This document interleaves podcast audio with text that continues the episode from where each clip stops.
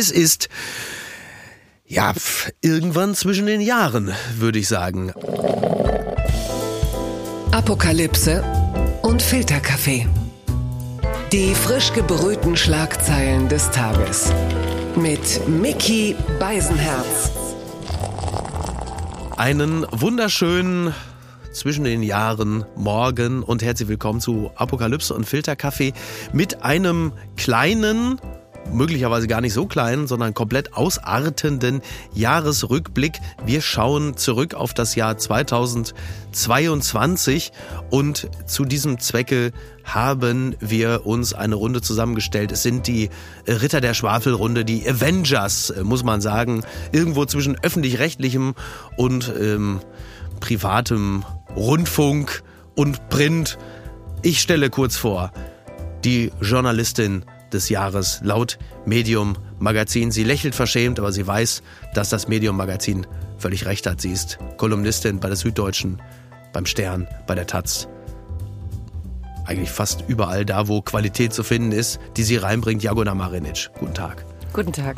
Im Ressort X also sie ist nicht im Ressort X jetzt gerade, sondern jetzt ist sie gerade bei uns, aber sie arbeitet dort bei Zeit, Zeit Online. Hallo, Jasmin Embarek. Hallo, Mickey Beisenherz. Eine der tragenden Säulen in diesem Podcast, zusammen mit dem Mann, der mir links gegenüber sitzt, der in diesem Jahr den Fernsehpreis gewonnen hat und das völlig zu Recht für seine hervorragende Doku Konfrontation. Und das ist nur ein kleiner Teil dessen, was er macht. Vom Spiegel und auch Teil der Apotheker-Familie Markus Feldenkirchen. Hallo. Hallo, guten Morgen, Mickey und der Mann, der das Ganze ähnlich betreibt, wie wir das hier bei Apokalypse und Filterkaffee machen, nur in seriös, infundiert, gut, sachlich äh, und, und immer ähm, mit dem nötigen Hintergrundwissen. Das ist der Mann, der auch regelmäßig jetzt im Humboldt-Forum dafür sorgt, dass der ganze Bums überhaupt irgendeinen Sinn hat, dass man ihn dahingestellt hat. Dort empfängt er Gäste und spricht mit ihnen in der Sendung Studio 9 im Deutschlandfunk Kultur über die Themen des Tages, die Themen der Woche. Heute spricht er über die Themen des Jahres Corbinian Frenzel. Ich freue mich sehr, hier zu sein. So, und äh, weil diese Anmoderation ja jetzt auch schon wirklich also Dimensionen hatte, die man sonst eigentlich nur von Jürgen von der Lippe bei Geld oder Liebe kannte, steigen wir direkt ein in das erste Thema. Gewinner des Tages. In diesem Falle natürlich Gewinner des Jahres. Das Time Magazine hat die Person of the Year 2022 gekürt Volodymyr Zelensky, ein Mann, der gerade eben noch im US-Kongress beklatscht worden ist. Ja gut, wie hat dir die Inszenierung gefallen? Nancy Pelosi, Kamala Harris, völlig aufgepeitscht. Da ist der Typ aus der Ukraine. Klasse. Jetzt, Miki, jetzt, also ich habe es heute noch nicht gesehen. Ja. Deswegen kann ich jetzt nicht lügen. Ich Aber Zelensky weiß es schon. Also Wir ja, fangen nochmal ganz von vorne an. Also, Dieser kleine Mann aus der Ukraine mit dem T-Shirt. Ne? Mit dem, ja, Elon ähm, Musk hat seinen Look kopiert, jetzt äh, als er in Katar im Stadion war. Elon Musk auch im olivfarbenen Shirt. Also er hat auch stylmäßig, hat, hat Zelensky das Jahr geprägt. Hat man leider nicht gemerkt, glaube ich. Elon Musk sah einfach schlecht aus. Aber äh, Zelensky, ja, ich würde mich, weiß nicht, ob ich mich anschließen kann. Ich finde dieses Person of the Year. Aber klar, Zelensky für mich auch. Ähm, dieses, seitdem er dieses Zitat ähm, I need ammunition, not a right gesagt hat. Mhm. Also seit er eigentlich klar gemacht hat, dass er sich, obwohl er auch keine Ahnung hat, wie er da jetzt durchkommt und was ihm da geschieht, auf eine Art Verantwortung übernommen hat und dieses Land auf eine Art führt, wo, wo wir alle, glaube ich, Woche zu Woche dachten, was passiert, wie schnell mhm. besiegst du die? Ja, klar, ich finde ihn irre, zumal ich diese Videos gesehen habe von bevor er ähm, Präsident war. Da ja. hat er die skurrilsten Comedy-Dinger gemacht, inklusive, glaube ich, nackt Piano spielen und so. Ja. Also ich glaube, das ist eine, ein Wachstumspotenzial, da würde jeder Amerikaner von träumen und deswegen lieben ihn wahrscheinlich Pelosi und alle, weil ja. es ja jemand ist, der American Dream mäßig wächst, wenn er vor der Herausforderung steht, wenn er persönlichen Wachstum zeigt, wenn er Führung zeigt. Das sind schon US-Ideale. Mhm. Also das finde ich wirklich das Beeindruckende, wenn wir uns erinnern, wie auf diesen äh, Zelensky geschaut wurde, der Komiker, ne, der den etablierten ja. Poroschenko, den man eben kannte im Westen, dann in dem Wahlkampf ausgestochen hat. Man hat schon irgendwie geahnt, warum, Korruption dergleichen. Aber ja, ich meine, wir hatten dieses Beispiel in Italien, Beppe Grillo, ja. Äh, wo, ne, also wo man so ein bisschen die Sorge hatte, was ist denn eigentlich in dieser Welt jetzt los, wenn auf einmal die Komiker anfangen zu regieren. Und der eine derartige Charakterstärke und ich meine, das ist so ein alter Begriff, aber halt so krassen Mut bewiesen hat mhm. in dieser Situation, äh, wo, glaube ich, die meisten dieses äh, Angebot der Amerikaner, ähm, äh, wir holen nicht raus, angenommen hätten. Und ich meine, stellen wir uns mal vor, er hätte dieses Angebot angenommen. Ja. Wie die ganze Geschichte anders verlaufen wäre, wie schnell wahrscheinlich auch der, der Widerstandsmut der Ukrainerin, der Ukrainer weg gewesen mhm. wäre. Mhm. Also insofern, das sind immer so pathetische Titel und natürlich dieser ganze Auftritt jetzt in Washington, ja, ist immer irgendwie ordentlich Politik, Bling-Bling-Inszenierung ja. plus. Ja. Für uns Europäer immer so ein bisschen fremd. Aber wenn einer es verdient hat, dann wahrscheinlich wirklich er. Aber ich finde das, ich finde das eigentlich geil. Also dieses, was Zelensky geprägt hat, ist eine neue Art von nicht nur Kriegsführung, also Außenpolitik, mhm. ähm, sondern auch sozusagen eine politische Person aufbauen, sodass man das Gefühl hat, man kann ihm gar nicht widersprechen. Also dieses erstens auf Social Media, ob er in der Vogue war oder seine Ansprachen, die online waren, oder ob er neben Paul Ronsheimer sitzt und äh, Messages versendet an die Europäer, so eine Internetgemeinschaft einzunehmen, dass man dir nicht aus dem Weg gehen kann und dementsprechend sich auch so eine Moralisierung der Gesellschaft ganz schnell entwickelt, die Solidarität mit der Ukraine und man ganz schnell in so ein richtig und falsch kommt. Ja. Ähm, das ist schon ein großes Talent und ich finde, das passt auch zu diesem, also das, dass er Person of the Year ist, krönt es nochmal so und zeigt eigentlich nochmal, wie gut er daran war, eigentlich PR für sein Land zu machen machen und mhm. wie gut er seine Rolle erfüllt hat, weil die Ukraine bis jetzt thematisch in den großen Medien, in den europäischen Staaten, in den USA nicht weg ist und es hätte passieren können.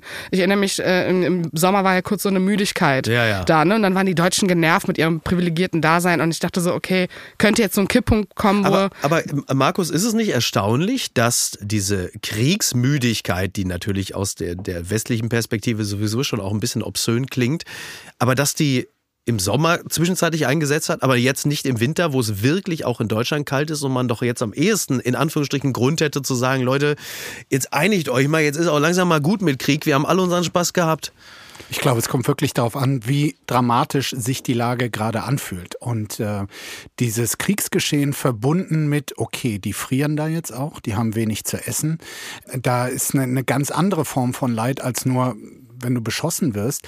Ich glaube, das rührt dann auch wieder die Empathie und mhm. die ist ähm, das Entscheidende dafür, ob wir auf Konflikte schauen oder nicht. Und äh, um da nochmal auf Zelensky zu kommen, also wie, wie Jasmin äh, sagte, das ist wirklich eine neue Art quasi der Kriegsführung oder der Verteidigung äh, Arbeit, die er da entwickelt hat ähm, für sein Land. Bravourös, äh, er sagt das auch selbst in diesem großen äh, Report des Time Magazines, äh, der da einhergeht mit dieser Ehrung zum Mann des Jahres, äh, dass ähm, wenn nur ein paar Wochen die Welt nicht mehr auf uns schaut, sind wir verloren. Und äh, liebe Grüße nach Afghanistan an ja, dieser Stelle. Absolut. Ja, ja insofern, ich würde auch sagen, das Iran. ist noch nicht ausgemacht. Ne? Also wir sind jetzt, äh, wir haben noch nicht den ersten Jahrestag. Genau. Ähm, und das wird wahrscheinlich noch einige Zeit genau das ähm, erfordern. Und wie lange es anhält, mh, hm, ja gut, ja, gut, ja, ja, gut, Finger ich wollte, ich wollte, nein, nein, nein, ich wollte mich selber erinnern. Ich muss noch eine, wir reden die ganze Zeit über seine Gabe der Kriegsführung, aber er hat auch eine Gabe der Rede. Die also die Gabe der Worte, es, ne? genau. die er da reingebracht hat, die Gabe, diese Worte zu sprechen, sie zu inszenieren. Ich meine, heute in den USA, Pelosi und so, dass die mhm. jubeln, die müssen ja auch ihre Politik rechtfertigen, aber die ganzen Historiker haben seine Rede sofort mit Churchill und so verglichen. Mhm. Also seine Gabe in der heutigen Zeit, wo alle gesagt haben, eigentlich kannst du gar nicht mehr große Worte verlieren, eigentlich kannst du gar nicht mehr große Dinge sagen. Wir sind ja. so ein letztes letztlich so ein zynisches Zeitalter Sind wir als geworden. Deutsche vielleicht natürlich auch mit Bundeskanzler Scholz auch jetzt nicht unbedingt die ja, Nation, die wir sind, wir sind eigentlich wohl eben, wir sind seit Jahren und auch als er bei uns im, im, im Parlament geredet hat, also diese Art, uns unsere Geschichte vorzuhalten, uns nie wieder zu spiegeln und auch mit dieser Körpersprache. Eigentlich im deutschen Parlament hat es fast wehgetan, wie er da saß und wirklich enttäuscht war. Und jetzt Geburtstagsgrüße. Und jetzt, ja, wir, wir haben halt so ein Hin und Her. Ich glaube, er ja. kommt immer wieder, geht immer wieder. Aber was mich noch mehr interessiert als nur die Kriegsführung, was natürlich das Wichtigste ist, aber wie er über Worte die Leute in die Pflicht zu nehmen weiß und wie er mhm. historische Bezüge hat und wie gut sein Team das dann eben, so wie Jasmin sagte, dann auch medial inszeniert. Darf ich mal eine ketzerische Frage stellen? Nein. Ah, Bitte, stellt euch, stellt, euch mal, stellt euch mal vor, da hätte äh, dann bei Kriegsbeginn und auch in den, in den äh, Vormonaten jemand gesessen, der kein Redetalent hat, der vielleicht mhm. eben auch politisch ein bisschen ja, sinister ist. Ja. Ähm, es wäre genauso ein Angriff gewesen auf die Ukraine, die demokratisch ja, ja. diesen ja. Präsidenten, der vielleicht nicht charismatisch ist, gewählt hätte. Ähm, wie sehr hat es beeinflusst, wie empathisch wir mit dabei mhm. sind und wie sehr dürfen wir das dann unterm Strich auch zulassen und wie sehr müssen wir eben auch genau diese Prüffrage stellen. Also Politik, die einfach sachlich richtig ist, unabhängig davon, ob wir jetzt nun gewonnen werden durch eine Rhetorik Und der Gedanke obendrauf, wir müssen dann natürlich, und das sage ich jetzt vor allem aus einer journalistischen Perspektive, diesen, diesen Wachsamkeitsmodus dann auch irgendwann vielleicht nochmal ein bisschen stärker schärfen, sobald vielleicht auch die Gefahr größer wird, dass da etwas ähm, überinszeniert wird und dass damit mhm. eben auch Politik gemacht wird, die man vielleicht auch hinterfragen muss. Aber setzt das nicht genau an der Stelle ein, wenn es darum geht, dass die Ukraine EU-Beitrittskandidat wird, dass man da an dieser Stelle sagt, so Leute, und jetzt, wo wir euch so schön verteidigen und unterstützen, an dieser Stelle, wisst ihr was, komm, jetzt kommt ihr auch noch in die EU und die anderen Staaten, die schon seit Jahren darauf warten, von Erdogan mal ganz zu schweigen, sagen, äh, welchen Teil habe ich denn jetzt hier gerade verpasst? Vor allen, Dingen, ja, vor allen Dingen auch innenpolitisch, also Zelensky hat es ja auch geschafft, seine eigene sehr konservativ nationale Politik und Strategie, die er vorher verfolgt hat, einfach verschwinden zu lassen in der Kritik, weil es sozusagen ein, eine Art von Whataboutism gegeben hätte, wenn man äh, zwei Wochen nach Kriegsbeginn gesagt hätte, okay, äh, die Ukraine unterstützen und Zelenskys äh, Aufruf folgen, ja, aber man darf nicht vergessen, dass es sich politisch natürlich auch um eine Person handelt, die sehr streitbar ist mit Blick auf europäische Werte. Es gab ne? in der Süddeutschen kurz vorher ja noch, kurz vor dem ja. 24.02. noch einen, übrigens nach allem, was ich beurteilen kann, auch total berechtigten Artikel, die gesagt haben, als Präsident ist er derzeit noch keine große Nummer, weil er die Korruption in dem Land nicht in den Griff kriegt, um es mal vorsichtig auszudrücken. Weil er selbst auch mit Hilfe von Oligarchen genau. an die Macht gekommen ist, die Exakt. Groß bekämpfen wollte. Genau. Aber ich glaube, das gilt wahrscheinlich für jeden ukrainischen Präsidenten. Äh, also bislang in der Historie derzeit tut man, glaube ich, denen nicht unrecht. Aber wenn ich meinen Wahlkampf darauf gründe, dass ich endlich die scheiß Korruption hier beende, dann sollte ich mich nicht von den Medienmogulen da finanzieren lassen. Mhm. Also das war schon eine berechtigte Kritik. Das ist sie jetzt. Die Wende. Und wir schließen an an das gerade eben besprochene Thema von wegen Zeitenwende. Zeitjournalist Hauke Friedrichs zeigt sich im Oktober unsicher, ob der Krieg in der Ukraine wirklich zu einer Zeitenwende in der deutschen Sicherheitspolitik geführt hat. Und da frage ich nochmal äh, Markus, der gerade von der Rubrik unterbrochen worden ist. Wie ist es denn jetzt um die Zeitenwende bestellt, die Olaf Scholz vor, ja, ich glaube, es war der 27.2. Mhm. ausgerufen hatte. Wie fühlt sich's denn an? Also es, Donnerstag ging der Krieg los und äh, Sonntag gab es dann die Sondersitzung im Bundestag und wo man auch, wir, wir haben gerade über den äh, miserablen Redner Olaf Scholz geredet. Diese Rede, da hat er ja wirklich auch mal gute ja. Noten bekommen, äh, weil er klar etwas auf den Punkt gebracht hat, was er nicht immer schafft und weil natürlich die Bedeutung seiner Worte so immens war. Ja. Also die Zeitenwende, da dachte ich auch, Halleluja, was ist jetzt hier alles äh, anders? Mhm. Ich fand das Wort am Ende des Jahres war es zu groß. Mhm. Es stimmt, was der Kollege von der Zeit schreibt. Also das ist nicht ganz eingehalten worden. Ich würde es aber in unterschiedlichen, also für mich bedeutet die Zeitenwende, so habe ich es auch verstanden, drei Kategorien. Mhm. Erstens unsere Rolle als Deutsche in der Welt? Also wie sehr wollen wir uns einmischen, wie nicht? Welche Rolle spielt das Militärische bei uns? Und dann konkret, wie ist unsere Bundeswehr ausgestattet? Und ist das eigentlich eine Armee oder ein Witzladen? Ja.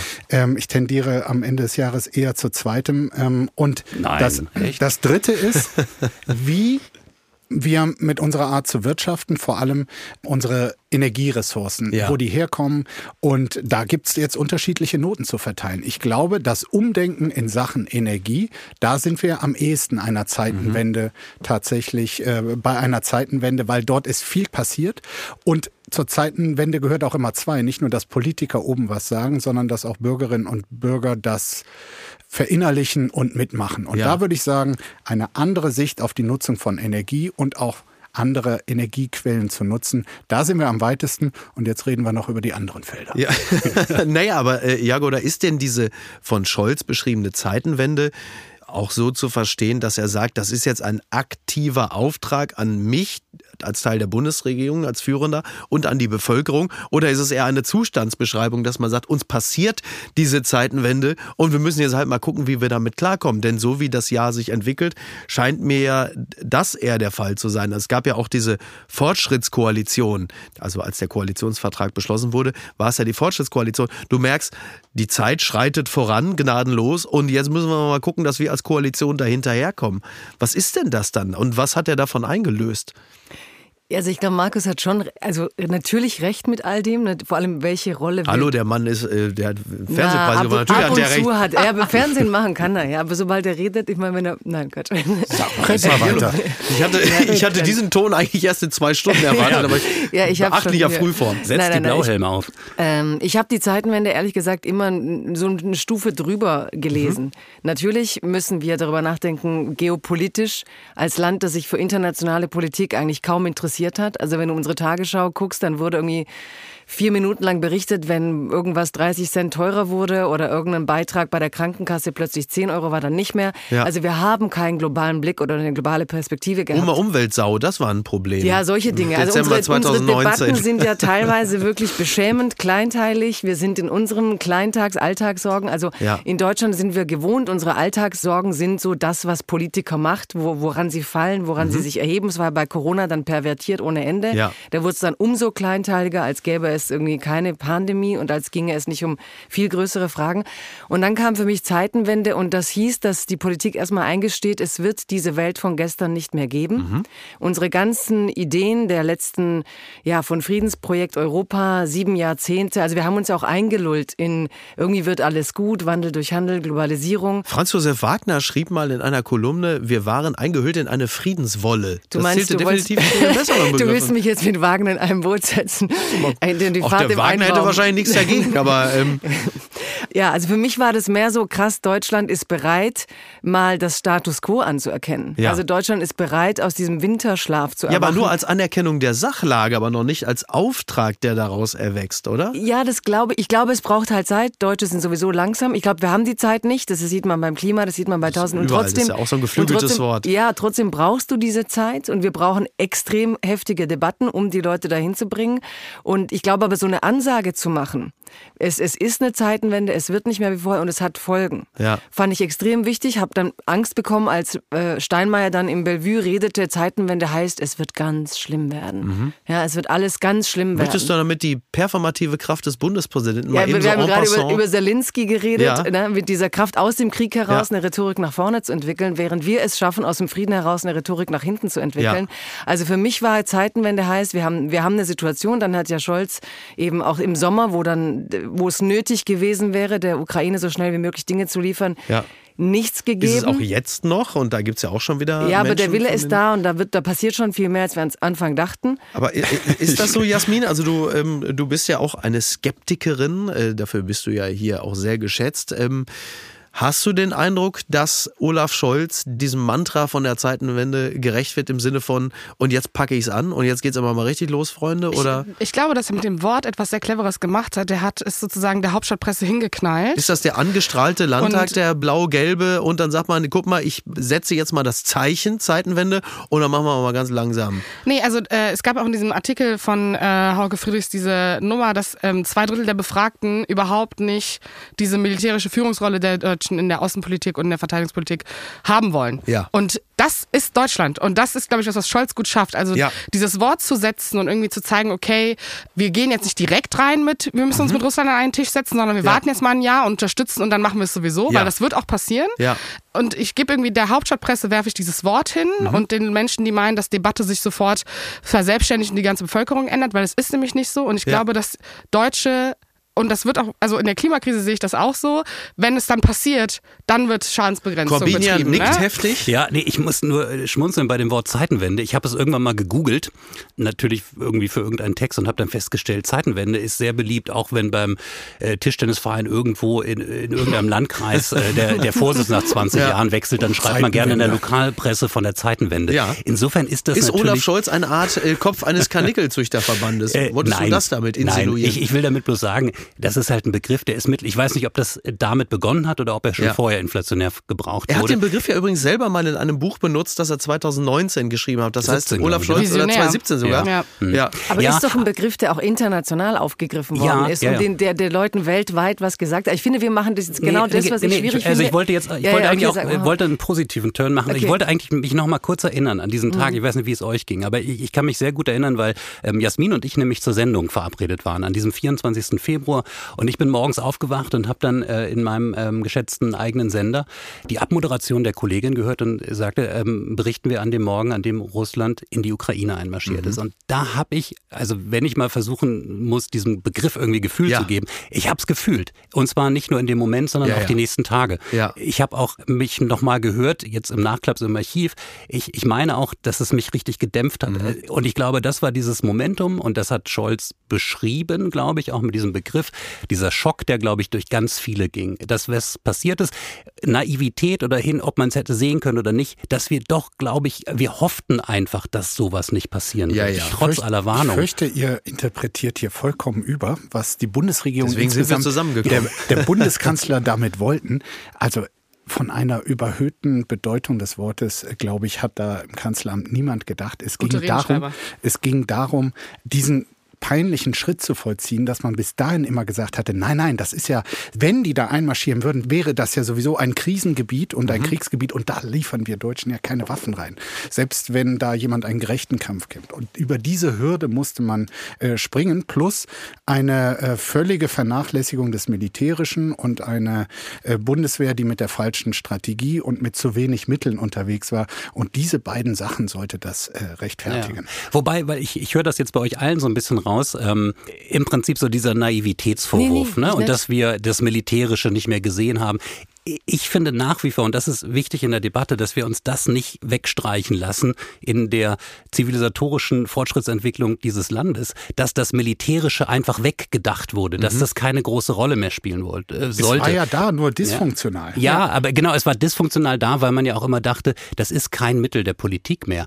Das führt natürlich dazu in einer Welt, in der es Leute gibt und Staaten, die das durchaus noch für ein Mittel der Politik halten, dass man dann in so eine Asymmetrie gerät. Mhm. Ich, ich habe bloß manchmal die Befürchtung, dass dass wir da so in ein anderes Extrem in der Bewertung gehen und sagen, nein, es bleibt richtig, dass wir Politik nicht mit Militär machen wollen in erster Linie. Also, dass wir diesen Satz nicht Illusion, vergessen. oder nicht? Also ich finde, Markus hat das gut aufgegriffen, auch Stichwort Fortschrittsregierung und dieser ganze mhm. Spaß und ganz Twitter hat sich gefreut und dachte, jetzt passiert hier die Veränderung. Nein, es ist einfach genau der realpolitische Fortgang von dem, was die Mehrheit der Gesellschaft sich so vorstellt. Und ich glaube, dass auch diese Diskussion um Pazifismus und was machen die Grünen und so, das war alles sehr, sehr nischig. Ich glaube, das findet im Großteil der Debatten nicht so statt, wie das vielleicht nischig hier passiert. Und deswegen äh, habe ich auch gar nicht das Gefühl gehabt, es war immer so ein Ding, sondern einige waren einfach richtig erleichtert, dass Olaf Scholz unter diesem Vorwand jetzt einfach diese 100 Milliarden dahin steppen konnte und dann ist es einfach passiert. Also performativ reicht es ja auch manchmal, wenn da einfach nur erstmal einer steht und sagt, so, die Situation ist folgende und wir machen jetzt das. Nein, aber ich finde so, wir gucken auf das ganze Thema so voll wie fast nicht demokratisch. Also Zeitenwende heißt für mich für 83 Millionen Menschen Zeitenwende und das ja. ist ja für jeden eine Frage.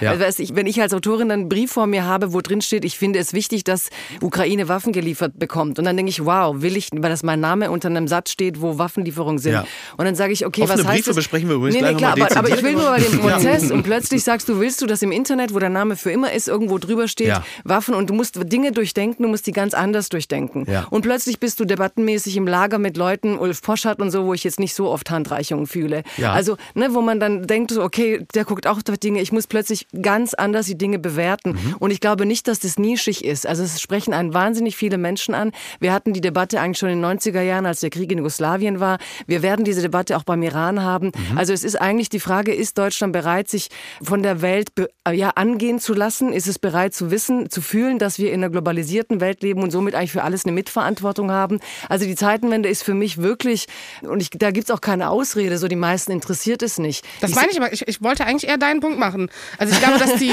die Extremität ja. dieser Debatte, dass das nischig war, also dass wir das so moralisch extrem bewertet haben zu dem auch, Zeitpunkt. Ja. Ich bin da total bei dir, Demokrat, also ich sehe eher gerne diese 83 Millionen und ich glaube, dass das auch das ist, was äh, politisch da stattgefunden aber, aber hat. Aber ist die, ist die Baseline bei 83 Millionen Deutschen, äh, weil du gerade den Iran schon, der mich natürlich auch sehr interessiert, aber trotzdem geht es am Ende nicht darum, dass man sagt, Hauptsache es geht uns nicht an den eigenen Arsch. Ja. Wer nach Möglichkeit bitte A, warm bleiben möge und natürlich interessiert uns die Ukraine vor allen Dingen auch deshalb, weil nämlich, falls das schiefgehen sollte, Putin sagt, und das ist ja nicht falscher äh, ähm, geworden, sagt, ach ganz ehrlich, Polen könnte mir auch gut gefallen und bis Berlin ist auch nicht mehr weit. Das war ja. ja immer mal der Gedanke, dass man die Ukraine bis zu einem gewissen Grad auch immer als Pufferzone gesehen hat und gesagt hat, wir liefern jetzt so viele Waffen, bis Putin irgendwann müde ist und sagt, dieser ganze Angriff, der lohnt sich nicht, immer auch einpreisend, dass es auch bedeutet, ich habe keine Lust bis nach Berlin durchzumarschieren. Ich bin ja schon gar nicht in der Ukraine äh, angekommen. Das ist ja auch immer noch Teil der, also so wie ich die Wahrheit glaube zu sehen.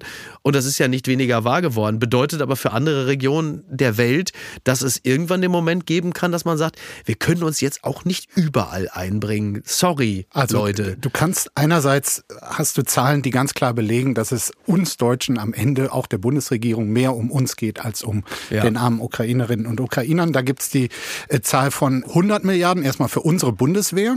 Inwiefern da Sondervermögen. Die, äh, Sondervermögen, äh, inwiefern da die Ukraine von profitiert, sei mal dahingestellt, vermutlich gar nicht. Und dann nochmal 200 Milliarden obendrauf, der Doppelwumms, der nur quasi die Folgen, die dieser Krieg für uns Deutsche hat, abmildern soll. Ja. Dafür haben wir 200 Milliarden.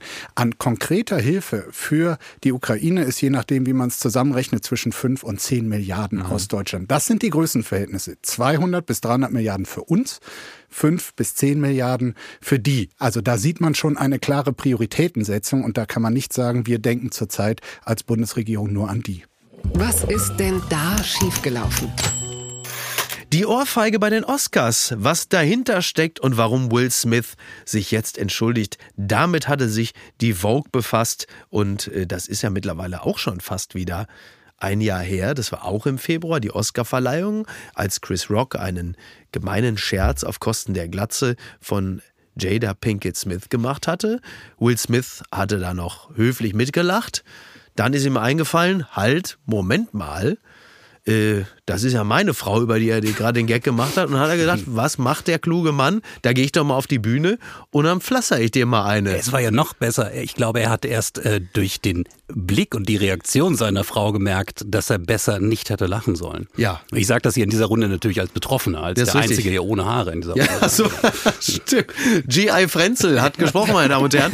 An dieser Stelle äh, möchte ich gerne äh, eine unserer beiden Frauenbeauftragten an dieser Stelle sprechen. Jagoda, als du sahst, dass Will Smith, Chris Rock, übrigens auch ein, ein Mann, der auch glaube ich, zehn Jahre älter ist. Also, wobei, nee, Will Smith und Chris Rock sind sogar ein Alter. Chris Rock ist, glaube ich, 58, Will Smith ist 53. Also im Grunde genommen hat Will Smith Chris Rock in Pflegestufe 3 gepflastert und wir alle waren ein wenig überrascht und du hast aber gesagt, jawohl, richtig so. habe ich gesagt. Wollte nicht, keine Ahnung. Ich habe das jetzt einfach unterstellt. Ich frage mich, ob ich das jetzt sagen soll. Du wärst wahrscheinlich natürlich selber, also wie ich dich kenne, wärst du natürlich selber. Ich wäre selber raus. Will, Will du bleibst mal sitzen, ich mache das kurz selber. Ich, ich gehe mal schnell raus. Ähm, weißt du, ich habe unsere ganzen Diskurse von toxischer Männlichkeit im Kopf und seine ganzen ja. Entschuldigungen und alles, aber ich, ich habe da so echt ein Show-Element in mir. In dem Moment fand ich es erstmal sehr gut. Schon eine schöne und, Position. Ähm, sorry, also ich hatte so irgendwie Man freut sich ja, wenn was los ist. Es ist ne? was los, ja. ja. Und irgendwie dachte ich, es war eigentlich so eine Filmszene fast schon. Mhm. Und dann wie Jada dann so geguckt hat, als er diesen ja. Witz gemacht hat, dann ging er raus und diese Art. Und ich muss so ein bisschen mit der Doppelmoral Hollywoods. Auf der einen Seite gibt's einen Gewaltfilm nach dem anderen. Man so, macht okay. Geld ja. ohne Ende über Gewalt. Man, äh, man stilisiert Gewalt auf die krasseste Art. Aber nein, im, im, echten Leben sind wir alle zahmste Menschen. Und wenn es eine Ohrfeige gibt aus, aus einem toxischen, was, ich hasse eh den Begriff toxisch, toxisch inzwischen. Aber Applaus dafür. Man, man, ja, man muss es halt verurteilen, weil wir in mhm. so einer Welt sind, bloß keine Gewalt, aber es war ja auch eine... Du eine musst es nicht verurteilen, du kannst ja auch, also du kannst ich auch... Ich mich dem übrigens an. Ja? Also ja. ich bin da, da kommt so mein Kennex-Help so ein bisschen raus, ja. so ja, dann pfeffer ihm eine, so ja. Hadi, dann ist das Problem gelöst, Hadi, ja. ciao. Ja, sie werden ne? uns toxisch finden, mach das Voll, nicht. das ist, nee, nee, aber sorry, also ähm, ich, ich finde klare Ohrfeige besser als... Ne? Ja, und diese Situation, erstens, weißt du, was ich jetzt erst gedacht habe? Okay, das ist gestaged. Also ja, direkt, das hatte ich auch ich hab, für eine Sekunde gedacht. Die Oscars war waren ja vorher auch jetzt quotenmäßig jetzt nicht der ganz große genau. Bringer, waren ja auch eigentlich immer eher so eine Oma-Veranstaltung mittlerweile. Und deswegen glaube ich es auch bis heute noch, weil ja. ich finde alles, alles, was danach passiert ist und soll man ihm seinen Oscar und das war sein erster Oscar, also das waren alles so komische Zufälle, mhm. wo ich so dachte, hm, und ich habe mir eigentlich gewünscht, dass es real ist, weil ich habe gesagt, ja, komm, so, du bist genau der Type of man ja. I'd like to fuck, Natürlich so komm, Hadi, schlag ihm eine und dann so richtig Street Credibility. Ich bin mir sicher, das war echt. Ja, ich glaube also auch, alle Reaktionen darum, alle waren so so pikiert. Ja, ja. Also so gute Schauspieler sind die selbst da in Hollywood nicht. Aber das ist doch innen jetzt Naja, auch. zumal du ja auch, äh, zumal du ja auch der dein Image wirklich nachhaltig ramponierst, also Will Smith vor allem, denn äh, Es gibt der ja ist keine natürlich Gewinner. ist natürlich ein absoluter Volltrottel, also speziell im Nachgang dieser Geschichte. Das ist ja jetzt äh, wirklich kein besonders würdevoller Akt gewesen. Ich finde es erstaunlich, dass es von jemandem kommt, der sein Geld mit Sprache verdient, dem nichts Besseres einfällt, als auf die Bühne zu kommen. Also es war ja noch nicht mal eine klassische Affekthandlung, denn er hat ja auch noch einen Moment Zeit gebraucht, um sich erstmal proaktiv dafür zu entscheiden, doch nochmal auf die Bühne zu kommen und dem jetzt eine zu zimmern. Es war ja nicht so, dass er schon die ganze Zeit neben ihm stand und sagte, warte mal, was ist denn hier gerade los?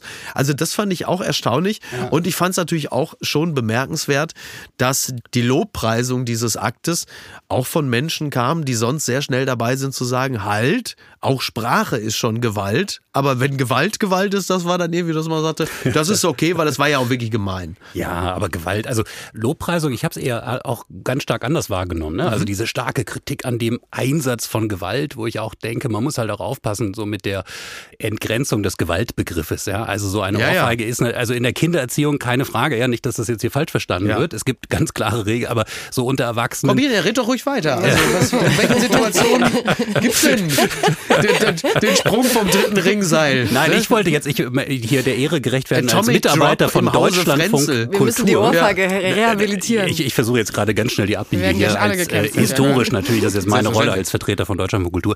Es gibt ja eine tolle Geschichte von wichtigen Ohrfeigen in der Geschichte. Beate Glasfeld Ja. äh, gegen Kurt Georg Kiesinger in Ja. den 60er Jahren. Ja, Glorifizieren von Gewalt, ja. ja, Kannst genau. Und, und das fand ich eben auch, äh, ich, ich finde das so interessant. Ne? Im Geschichtsbuch, im Rückblick würde jetzt keiner sagen, oh Gott, das war ein Akt der Gewalt gegen Ja. einen Menschen. Warum hat sie nicht mit ihm geredet? Sondern es war ein wichtiger symbolischer Akt an der St in diesem Moment, Ende der 60er Jahre, Ja. gegen einen Bundeskanzler, der eben Nazi-Verstrickungen hatte. Genau. Ähm, das, was da in Hollywood passiert ist, ist natürlich irgendwie im Vergleich dazu jetzt alles Ja, auch ja. irgendwie alles nicht so wichtig. Ich will damit bloß sagen, es gibt manchmal so Momente, da kann man das tun. Da ist es auch richtig, dass man sich danach entschuldigt, aber dann ist auch gut. Ja, aber eigentlich war ja Ricky Gervais gewalttätiger mit denen als alles, was hier, was hier äh, ähm, äh, ja, Will Smith gemacht hat. Und ehrlich gesagt, mich hat es auch fasziniert, dieses Archaische. Also, dass die beiden in so einer Beziehung leben von absoluter Schutzinstinkt. Ich gehe jetzt raus, meine Frau wurde beleidigt. Mhm. Und ich glaube, das hat sie wiederum beleidigt, weil sie ist schon auch so eine taffe Frau. Dass Nein, sie Mann- hat also ja, schon. sie hat ihn, glaube ich, schon echt so, äh, so, hey, geh mal raus. Und sie hat, glaube ich, verursacht, dass er sich entschuldigen will, mehr Aber es war schon interessant, denn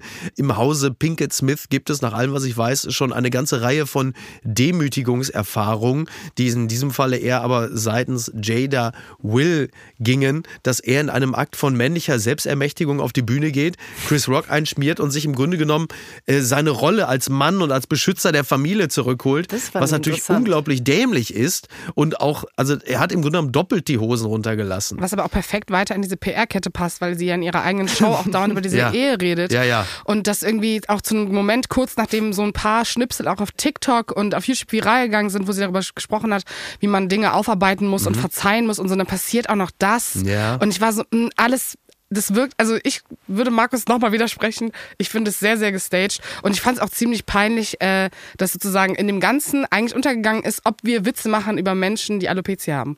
So, weil das fand ich war voll die interessante Frage. Mhm. Dann lass weil da den kommt man ja Betroffenen wieder, doch sprechen. Ja, also ich, Ja. ich habe einfach einen ganz klassischen Haarausfall, der mit Mitte 20 eingesetzt hat. Ja. Ähm, den viele Männer erleiden. Aber ich finde es übrigens echt Mir wurde bei Twitter heute noch mitgeteilt, ich soll endlich das Toupet absetzen. Das hat mir gut gefallen. Können ja mal dran festziehen.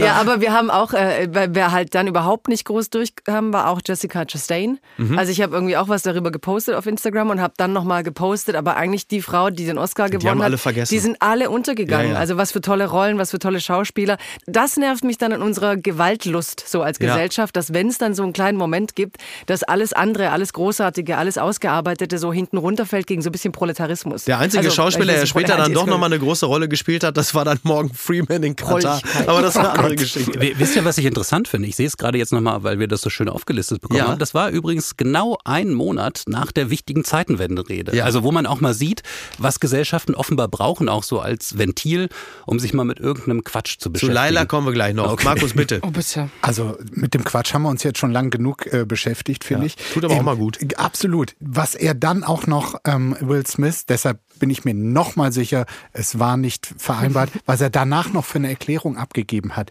Gewalt in all ihren Formen ist giftig und destruktiv. Aber das muss man sagen in den USA. die sind so clean. Diese, das, ist- also da ist ja alles furchtbar. so geputzt und gemental health. Sieben das- das- PR-Leute einmal Das ist, ja so eine, durchgecheckt. das ist ja so eine gewaltfreie Gesellschaft, ne, die Amerikaner. Ja, ja, genau. Gutes drüber. Gewaltfrei sind. Ja, Aber Drive-by-Shooting und die, die das 14 hören, nehmen das auch ernst?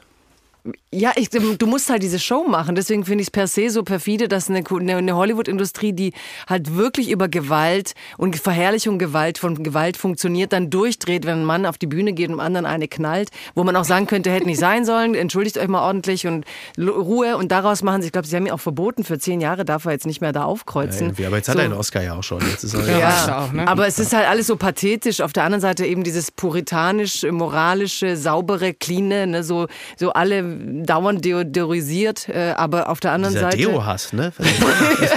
Nein, aber sie sind halt immer so eine, eine tschechische ähm, Frau, hat es in Kanada auch mal so gesagt, dass die halt äh, so die Erotik des Ostens nicht so verstehen in den USA, dass immer alles clean ist und der Mann kommt immer so tipptopp Wieso, jetzt zur war doch. Zelensky gerade im Kongress. Was willst du denn noch? Ja, also mehr egal. Erotik, das, also komm. Ich vermische jetzt Erinnerung und Argument.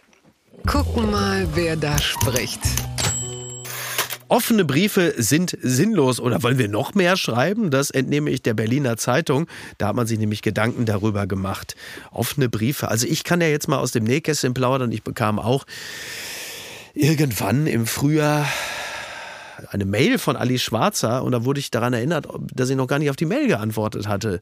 Und dann habe ich erstmal, mir rutscht ja gerne mal was durch und dann dachte ich, was war denn da? Ach, ein offener Brief an Olaf Scholz. Dann habe ich mir den durchgelesen und dann habe ich freundlich geantwortet, dass ich also nach allem, was ich so weiß oder zu wissen glaube, diesen Brief nicht unterschreiben kann, wünsche aber viel Glück. Und äh, jeder, der mich kennt, weiß, an der einen oder anderen Shitshow habe ich schon teilgenommen. In diesem Fall da war ich ganz froh, dass ich ausnahmsweise mir mal Gedanken darüber gemacht habe, was ich da unterschreiben würde. Dieses Glück hatte nicht jeder und jede, denn äh, auch der offene Brief von Ali Schwarzer, wie andere auch, an Olaf Scholz, die Waffenlieferung doch bitte einzustellen, das war jetzt nicht unbedingt bei allen ein Riesenerfolg. Jasmin, wie äh, hast du das wahrgenommen? Ich, ich hasse sowieso offene Briefe, ich hasse Geltungsdrang von Personen des öffentlichen Lebens und diese Überhöhung der eigenen Position. Wer bist du? Egal wer du bist, also selbst der Bundespräsident. Ich wusste, auf dich ist ne? Verlass, Jasmin. Nee, sorry, also ich fand das alles ziemlich peinlich. Ich habe auch bei so, es gab ja auch so, für so kleine Leute wie mich, gab es natürlich auch so piss offene Briefe, die dann auf Instagram geshared wurden. Und da wurde ich auch Post-its oder. Post-its oder und dann was war ist ich das so, ja, da war ich so, also was für ein Geltungsdrang hat das, Ja. äh, da sich daran zu beteiligen und dann eine Debatte aufzumachen, die schon wieder Raum nimmt für wichtigere Debatten. Mhm. Da bin ich, da werde ich richtig Whataboutism-mäßig. Da bin ich so, nee, das Ja. ist toxisch. Ich ähm, muss da ganz klar widersprechen. Ich finde, dieser gerade der erste offene Brief hatte eine sehr, sehr wichtige Wirkung. Ich teile die meisten Ansichten nicht die darin vertreten wurden, aber das, was zum damaligen Zeitpunkt kritisiert wurde, mehr als 50 Prozent der Bevölkerung finden es erstmal falsch, sind höchst irritiert, dass wir da Waffen hinliefern. Ja. Und sie hatten aber zu dem Zeitpunkt nicht in der Öffentlichkeit diese Repräsentanz. Und das hat dieser offene Brief geändert. Und erst seitdem äh, sind Ali Schwarzer, Svenja Flasspöhler, Juli C. etc. Ja. Ähm, tatsächlich auch zu Wort gekommen. Und dann konnte man sich mit ihnen streiten. Und dann lagen beide Positionen, so konträr sie waren, auf dem Tisch. Und so beginnen Debatten. Und diese Debatte war bis zu dem ersten offenen Brief nicht so. Und ähm, ich bin als Freund des demokratischen Diskurses immer dafür. Und dafür hatte diese Briefeschreiberei in diesem Falle eine große Bedeutung. Darf ich, ich muss dazu eine Sache noch sagen. Ich finde, das hat nicht das bewirkt, sondern eine totale Polarisierung, dass es nämlich diese Meinung gab, alles, was sozusagen gegen die Ukraine spricht, im Sinne von, man zweifelt an, ob bestimmte Entscheidungen sinnvoll sind, hatte direkt so einen Beigeschmack durch die Personen, die bei diesen sehr populären offenen Mhm. Briefen dabei waren. Es hatte automatisch eine politische Kategorisierung. Es war direkt links, rechts, Mitte. Ja. Und das war halt, fand ich, noch anstrengender, weil der Journalismus war ja nicht mal so weit, dass es sozusagen eine Debatte gab, eine sachliche, basierend auf Argumenten, okay, kann man sich die und die Meinung gerade schon. bilden. Je nach das Format. wurde, äh, nee, ich finde, das gab gute Debatten durch, dazu. durch diesen offenen Brief gab es polarisierende Stimmen, wo dann darüber gestritten wurde, ob man das darf und ob man Alice Schwarzer eine Bühne dafür geben soll Ja. und nicht irgendwie mal eine Auseinandersetzung von einem Ukraine-Korrespondent, der auch sagt, okay, vielleicht macht das und das auch Sinn oder Mhm. ist realpolitisch möglich. Es war halt wieder dieses andere Twitter-Extrem und ich fand das total nervig. Corvinian, du hast ja bei Studio 9 ja nun auch die ein oder andere Person auch in diesem Jahr zu Gast gehabt, die durchaus äh, strittige Punkte hat, nicht nur bezüglich der Ukraine, du hattest unter anderem Ulrike Gero, das war meines mhm. Erachtens, glaube ich, auch das einzige Mal, dass Ulrike Gero im öffentlichen Raum ein gutes Gespräch hat führen können. Das lag ähm, zu einem nicht unwesentlichen Teil an dir. Wie hast du diese äh, Debatte wahrgenommen? Hattest du auch das Gefühl, dass dieser offene Brief so eine Art diskursiver Brustlöser war oder hat es die Dinge äh, zusätzlich verschärft? Denn die Position dieses offenen Briefes, keine Waffenlieferung an die Ukraine, Herr Scholz, das ist ja nun beileibe keine absurde Einzelmeinung. Nein, insofern, ich bin da ganz bei Markus Feldenkirchen ähm, in der Bewertung. Ich, ich glaube, es ist wichtig, dass wir sowas haben. Ich glaube, es war auch in dem Moment wichtig. Wir hatten, wir haben ja gerade gesprochen über die Zeitenwende. Wir hatten diese, dieses Gefühl und auch mhm. dieses dieses, glaube ich, erdrückende Gefühl auch für viele Menschen in dem Moment, die dann doch nicht so ganz einverstanden sind mit diesem Weg. Mhm. Ich sage das jetzt vor allem analysieren, gar nicht, wo ich stehe. Und ich glaube, in dem Moment war es nicht verkehrt, dass es da eine Artikulation gab und auch eine Gegenartikulation. Wir werden ja gleich sicherlich noch was hören von einer Frau, die eben ähm, unterschrieben hat auf der anderen Seite, eine Antwort darauf, Jagoda nämlich.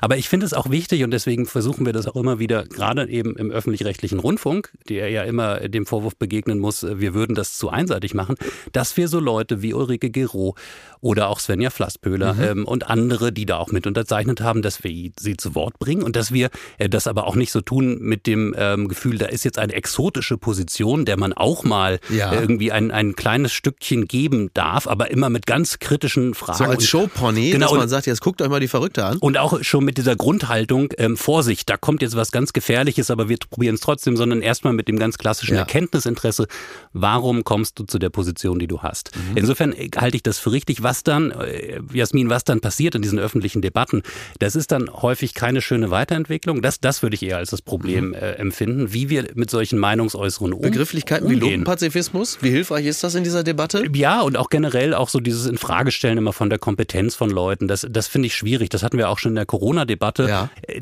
Warum so wird der XY eingeladen? Genau. Was hat der da zu also suchen? Also es, es gibt so politische Bereiche, klar, es gibt Bereiche, wo Expertise wichtig ist, ähm, aber es gibt auch eben politische Bewertungsbereiche und ich finde, es ist auch in Ordnung, wenn Leute sich zu Wort melden. Und das sage ich jetzt auch wieder neutral. Äh, diejenigen, die eine stärkere militärische Unterstützung der Ukraine wollten, wie, genauso wie das Gegenteil, die keine Militärexperten sind. Das ist eine derart große gesellschaftliche, politische Frage. Dazu hat jeder Mensch in diesem Land ein Rederecht und ein sich öffentlich äh, stellen Recht. Natürlich mit der Konsequenz, dass man dann in den Talkshows dieser Welt mhm. ähm, das Feuer aushalten muss und das im Zweifel erklären muss. Und ich fand, da gibt es ganz interessante Protagonisten, auch Unterschreibende äh, dieses offenen Briefes, die auch, glaube ich, durch die öffentlichen Debatten danach auch wiederum was gelernt haben. Mhm. Ähm, Herr Merkel beispielsweise. Ja, Reinhard als, oder Wolfgang? Ja, muss man jetzt ja, mittlerweile ich war jetzt auch kurz am, äh, am Nachdenken. Ja. also äh, insofern ja. ähm, auch Plädoyer für die Debatte und fürs Aushalten. Ja, äh, Jagoda, du bist ja auch keine Militärexpertin, aber hast auch einen offenen Brief mit unterzeichnet. Durftest du das eigentlich? Eingedenk dessen, was wir hier gerade festgestellt haben. Laut der Logik. Ich finde das sehr sympathisch, dass Jasmin keinen Bock hat auf Leute, die offene Briefe schreiben. Ich glaube, das ist auch ein Instrument so von früher, dass man halt irgendwie so, es kommt ja auch immer man so. Man kann auch Hauskonzerte spielen, ja, das reicht es, doch ja, auch. Ja, aber ich glaube, ich meine, ich habe ihn unterschrieben, aber was ich meine ist, es kommen ja dauernd solche Briefe und sie haben immer so einen Duktus, so ja. Weltrettung, so, so was Pathetisches, online, ne? Ja, und ja. auch Online-Petitionen. Ja. Ne? Und das hat so für mich einerseits so wirklich so dieses lutheranische so, ne, hier stehe ich und kann so, nicht anders. So ein bisschen so wie die Leute sich gerade bei Twitter verabschieden, so wie der Bundespräsident Präsident, wenn man sagt, ich verlasse diese Plattform zum 1.1.23. Nein, aber es ist ja so, also, also man hat ja momentan. Da. Ja. ja, das ist die eigene Pressestelle. Ne? Ich gehe ja, ja. zu Mastodon in sieben Schritten. Genau. Hier mein sieb siebenteilige Anleitung. Ich bleibe, um die Demokratie zu stärken. genau. ja, ich komme wieder.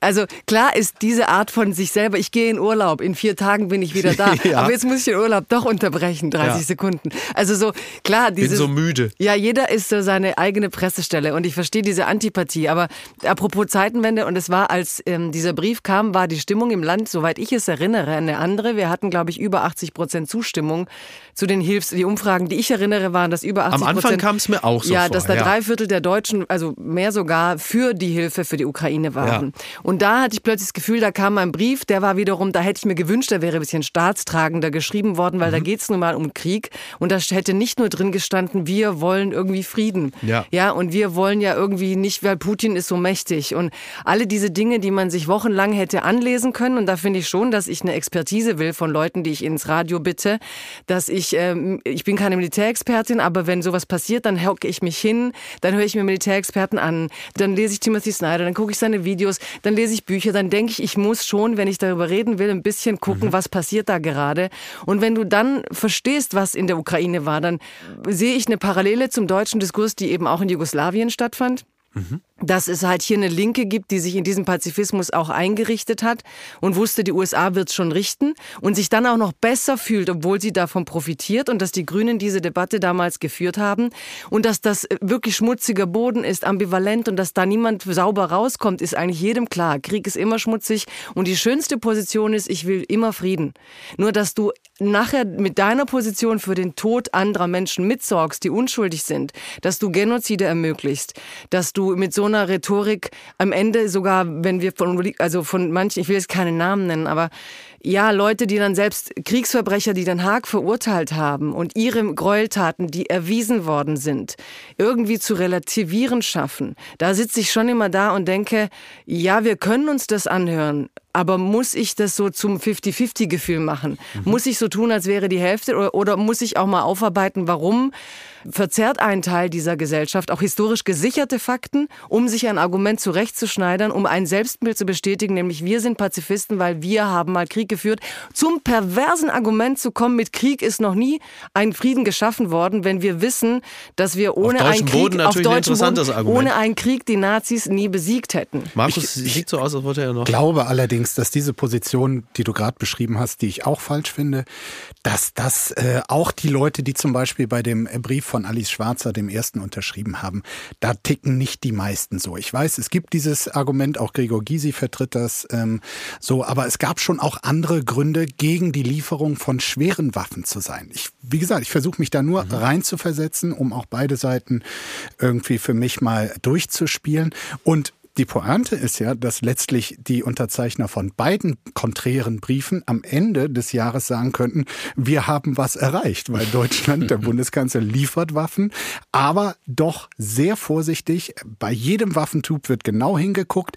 Diese Sache keine schweren Waffen, zumindest aus westlicher Produktion. Es ist ja nicht so. Checks wir, and Balances? Wir liefern überhaupt nicht alles und ja. Olaf Scholz scheint da für sich so einen Pfad gefunden zu haben, was genau sagen, wir die haben richtige aber schon auch irgendwie Lieferung ne? Von, äh, äh, genau, wir haben ja. mitgemacht. Ja. Äh, wir liefern auch schweres Gerät, das aber pro forma nur zu Verteidigungszwecken. Ja. Klammer auf, das ist tatsächlich in diesen Tagen für die Ukraine sehr, sehr hilfreich. Wahrscheinlich hilfreicher als ähm, Panzer, mit denen man Offensiven starten kann. Aber ja, wir, wir haben Markus, uns da so ein bisschen... Ich muss ganz kurz, ich, wir reden so und wir, wir freuen uns an der Dynamik unserer Debatten und an unsere Zaudern und auf unsere Vorsicht, aber da, da, ich denke halt immer, es ist so nah, wir sind ja, wir schaffen es ja, Iran zu verdrängen, aber unser Zaudern bedeutet auf einer anderen Seite tagtäglich reale Opfer. Und wir müssen uns moralisch dann schon fragen, unser monatelanges Zaudern, also da kam ja bis zum Frühsommer dann mhm. eben die Nichtlieferung trotz Zeitenwende, und dann kommt Butcher, dann kommen eben, da stehen wehrlose Menschen. Und dann wurde in, nachgeliefert. Bei einem ja. Kriegsaggressor, der eine Vernichtung gegen eine Bevölkerung führt und die Zivilbevölkerung attackiert. Wir wissen es, wir sehen es auch jetzt wieder. Und ich, ich habe es natürlich in Jugoslawien gesehen, was das für Dörfer bedeutet, wenn die dastehen und du bist halt nackt und ohne Waffen. Und irgendwo kann man immer sagen, wir haben unsere Debatten und wir haben es fein gemacht. Aber die, die Amerikaner, ja, für manche sind das halt ein Kriegstreiber, ist mir egal. Mir geht es um, wie viel, wie viel Schutz kann kann eine Wertegemeinschaft bieten, zumal wir schon sehen, dass sie eine Wertordnung verteidigen, die wir vielleicht auch im Rahmen dieser Zeitenwende ja. verlieren werden. Aber das Interessante ist, die Amerikaner machen es ja nicht anders als, als ein Olaf Scholz. Ähm, ja, sie, doch, was, na, sie, haben ja, sie haben natürlich mehr geliefert, aber sie haben natürlich auch immer genau äh, dieses Jungtim gehabt. Wir liefern Dinge, mit denen ihr euch verteidigen könnt, aber nicht angreifen, nicht so sehr angreifen. Auch die Amerikaner hatten sehr diesen Aspekt äh, im, im Hinterkopf, was müssen wir vermeiden, damit es diese große Eskalation mit Russland gibt. Und mein Impuls, ich weiß nicht, wie es euch ging, aber mein erster erster Impuls, als es losging, war wirklich so ein spanischer Bürgerkriegsmoment, wo ich gedacht habe, das ist eigentlich was, wo man selber jetzt selber zur Waffe greifen muss, weil da wirklich was Wichtiges verteidigt wird. Und das habe ich dann auch manchmal politisch gedacht. Die, die richtige politische Antwort wäre nicht nur ein bisschen oder auch ein bisschen mehr zu unterstützen, sondern zu sagen, wenn das der Kampf auch für unsere Freiheit ist, dann müssen wir den eigentlich konsequent führen.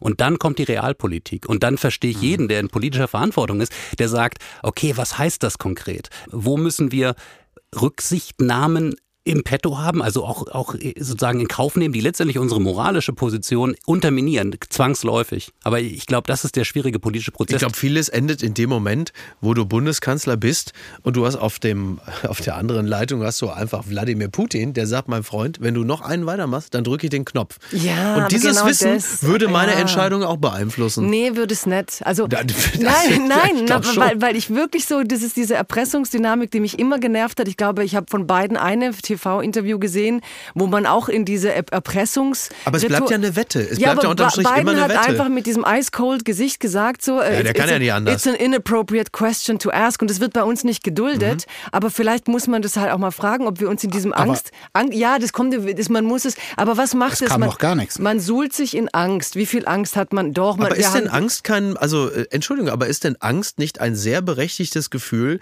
in Anbetracht dessen, was auch drohen könnte? Also ich finde, dass äh, bei der Bevölkerung Angst völlig berechtigt ist, wenn du jeden zweiten Tag, jetzt momentan nicht, aber jeden zweiten Tag liest, dass Putin sagt, äh, es, es könnte dann auch einen Atomschlag geben. Oder Lavrov sagt, Leute, keine Sorge, zu einem Atomkrieg wird es vermutlich nicht kommen. Ich finde, da ist Angst, oder, oder Jasmin, also liege ich da völlig jetzt falsch oder ist das... Nee, Angst- ist, es ist, also ich glaube, das ist das politische Bewusstsein der eigenen Mickrigkeit auch at some point. Ja. Also die äh, absolute Überlegenheit äh, im Sinne von, dass es keinen demokratischen Stil in Russland gibt und eine Willkürlichkeit, die man nicht abschätzen kann. Also auch selbst wie viel sozusagen Putin bereit ist aufzugeben oder was ihm egal ist an Kollateralschaden, um bestimmte Machtexempel zu statuieren. Und das, finde ich, ist schon ein sehr berechtigtes Argument, äh, wenn man sich an einem Krieg beteiligt oder beteiligen möchte und diskutiert, ob man voll reingeht, ähm, was das für Konsequenzen hat, weil, und das hat Markus ja eben schon sehr gut seziert, ähm, ein Großteil der deutschen Bevölkerung in der ganzen Sache darauf guckt, habe ich am Ende mein Haus hier noch stehen, bleibt mein Sohn zu Hause, kann ich meine Energierechnung bezahlen? Das sind halt Fragen, die dann primär kommen und ich glaube, das ist dann einfach auch das Ego des Menschen plus die äh, sehr realpolitische, genau. Unbegrenzte Unmöglichkeiten. Wie der Prozess zwischen Johnny Depp und Amber Heard zu einem Meme verkommt, das berichtet die Weiß, denn am 1. Juni, da fiel das Urteil im Prozess zwischen Johnny Depp und Amber Heard. Und die Frage an Jago da, wie intensiv hast du das Ganze verfolgt und wem hast du die Daumen gedrückt? Wir haben ja eine Folge drüber gemacht. Ich habe das alles nicht mitbekommen. Also ich habe Johnny Depp äh, als Mädchen natürlich im Zimmer hängen gehabt. So war Ja. halt mit seinem Rollkragenpullover äh, und, schlimmsten. und schönen Haaren. War schon ganz süß. Ähm, die, also ich war so ein bisschen überfordert auch mit der Zerstörung eines Idols. Ja. Und mich hat auch genervt. Ich hatte keinen Bock, mich da reinzulesen, weil das wirklich so Psychogeschichten in der in dem Ausmaß, da, Ja. da kriege ich Verfolgungswahn. Und gleichzeitig hat mich auch war es unaushaltbar. Die Amber Heard war in dieser Rolle der Hexe, die den Liebling der aller Sie hat ihm ins zerstört. Bett geschissen. Ja, danke. Das da hatten wir schon mal in dem mal Podcast. ja, wir Ja. hatten es schon mal. Das widert mich so derb an. Ja, kann ich doch nichts dafür. Ich bin ja nur Berichterstatter. ist, es, er war ja schon vorverurteilt. Also Ja. es gab Vorverurteilungen, dass er Gewalt äh, anwendet gegen sie und da gibt es Szenen. Aber ich, ich, das ist so eine Psycho. Ich verstehe nicht, warum das öffentlich ausgetragen wurde. Ich finde aber, es hat der Bewegung geschadet und dass du eigentlich Welcher Bewegung denn?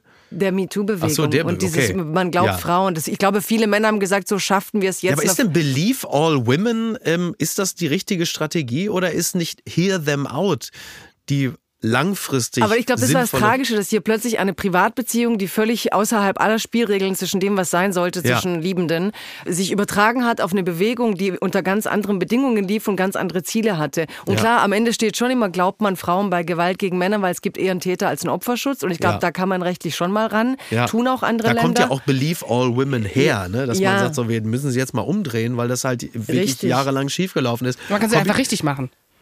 Also, ne? Nicht umdrehen, sondern man kann es einfach richtig machen. Das wäre, das ist ja dann oft dieses berühmte Pendel, das sich dann irgendwann mal in der Mitte äh, einschwingt und da kommen wir dann möglicherweise hin. Im Deutschlandfunk Kultur habt ihr diesen Fall auch behandelt. Ich war geschockt. Kannst du dir vorstellen? aber es war lustigerweise und dankenswerterweise immer dann, wenn ich gerade irgendwie ähm, nicht Sendung machen musste. Ja. Und ich war total dankbar, weil das war so eine Debatte, an der bin ich vorbeigekommen in diesem Jahr. Mhm. Ich habe mich damit einfach nicht beschäftigt. Ja. Und ähm, hat gut getan. Und jetzt sitzt und du hier. jetzt sitze ich hier und höre zu und merke, dass auch das eine politische Dimension hat und deswegen nur dieser eine Gedanke. Ich finde, das lohnt sich vielleicht auch manchmal, äh, so ein bisschen Energie darauf zu verwenden, zu gucken, ähm, haben wir es jetzt eigentlich mit einem interessanten, schönen, eigenartigen Boulevardfall zu tun oder steckt da wirklich eine politisch-gesellschaftliche Debatte drin? Nach eurem Gespräch bisher kann ich es noch nicht genau sagen an dieser Stelle. Deswegen überlassen wir das letzte Wort an dieser Stelle Markus Feldenkirchen. Ich äh, habe mit einer Mischung aus, aus Ekel und Faszination auf dieses Gerichtsspektakel ähm, geschaut. Ich finde, solche Dinge sollten nicht öffentlich übertragen werden. Ich weiß nicht, was die beiden geritten hat. Sie wussten ja, wenn sie dort vor Gericht gehen, was dann passiert und dass sie wirklich die ekelhaftesten Intimitäten und wirklich die, die größten Abgründe von beiden, die wurde da ja dokumentiert und es ist für mich eine, eine Katastrophe von vorne bis hinten, dieser Prozess und ähm, Beide gehen da schwerst ramponiert äh, raus hervor. Und ob wir jetzt, also dieses Sezieren, was ihr eben meinte, man muss dann auch irgendwie auch, die, auch die, äh, alle Beweise müssen auf den Tisch. Und am Ende gab es ja auch einen Urteilsspruch und der war für beide nicht toll. Und es hieß, Johnny Depp sei noch eher als Gewinner rausgegangen. Aber es sind alles nur Verlierer. Das war der erste Teil unseres kleinen Apoficker-Jahresrückblicks. Vielen Dank für die Aufmerksamkeit. Wir sind äh, in 24 Stunden wieder für Sie da. Apokalypse und Filtercafé ist eine Studio Bummens Produktion mit freundlicher Unterstützung der Florida Entertainment. Redaktion Niki Hassania. Executive Producer Tobias Baukhage. Produktion Hannah Marahiel. Ton und Schnitt Niki Fränking. Neue Episoden gibt es immer montags, mittwochs, freitags und samstags. Überall, wo es Podcasts gibt. Stimme der Vernunft und unerreicht gute Sprecherin der Rubriken Bettina Rust. Die Studio Bummens Podcast-Empfehlung. Hallo, ich bin Jan Müller. Seit 2019 mache ich meinen Podcast Reflektor. Es geht um Musik und um die Geschichten hinter der Musik. Ich selbst spiele bei Tokotronic. Ich weiß, was es bedeutet, Musik zu machen, in einer Band zu spielen, Alben aufzunehmen und auf Tour zu sein. Ich kenne alle Facetten, die sich mit diesem Beruf verbinden. Drama und Euphorie, und genau darüber spreche ich mit meinen Gästen bei Reflektor. Was verbindet uns? Was unterscheidet uns? Reflektor gibt euch einen Blick hinter die Kulissen der Musikwelt, den ihr sonst nirgendwo bekommt. Die Liste der Menschen, mit denen ich bereits sprach, ist lang. Deichkind, Campino, Jens Rachut, Doro Pesch, Judith Holofernes, Casper, Igor Levitt, Haftbefehl, Esther Bejarano, Charlie Hübner, und viele, viele mehr. Am 14. März ist die Winterpause zu Ende. Dann geht es weiter mit neuen Gästen, jeden Freitag. Ich freue mich drauf und ich freue mich auf euch. Wer nicht so lange warten möchte, der kann sich im Club Reflektor ganz besondere exklusive Folgen anhören. Hört gerne rein bei steadyhq.com. Music is a healing force of the universe. Reflektor, der Musikpodcast. Wir hören uns ab dem 14. März. Euer Jan Müller.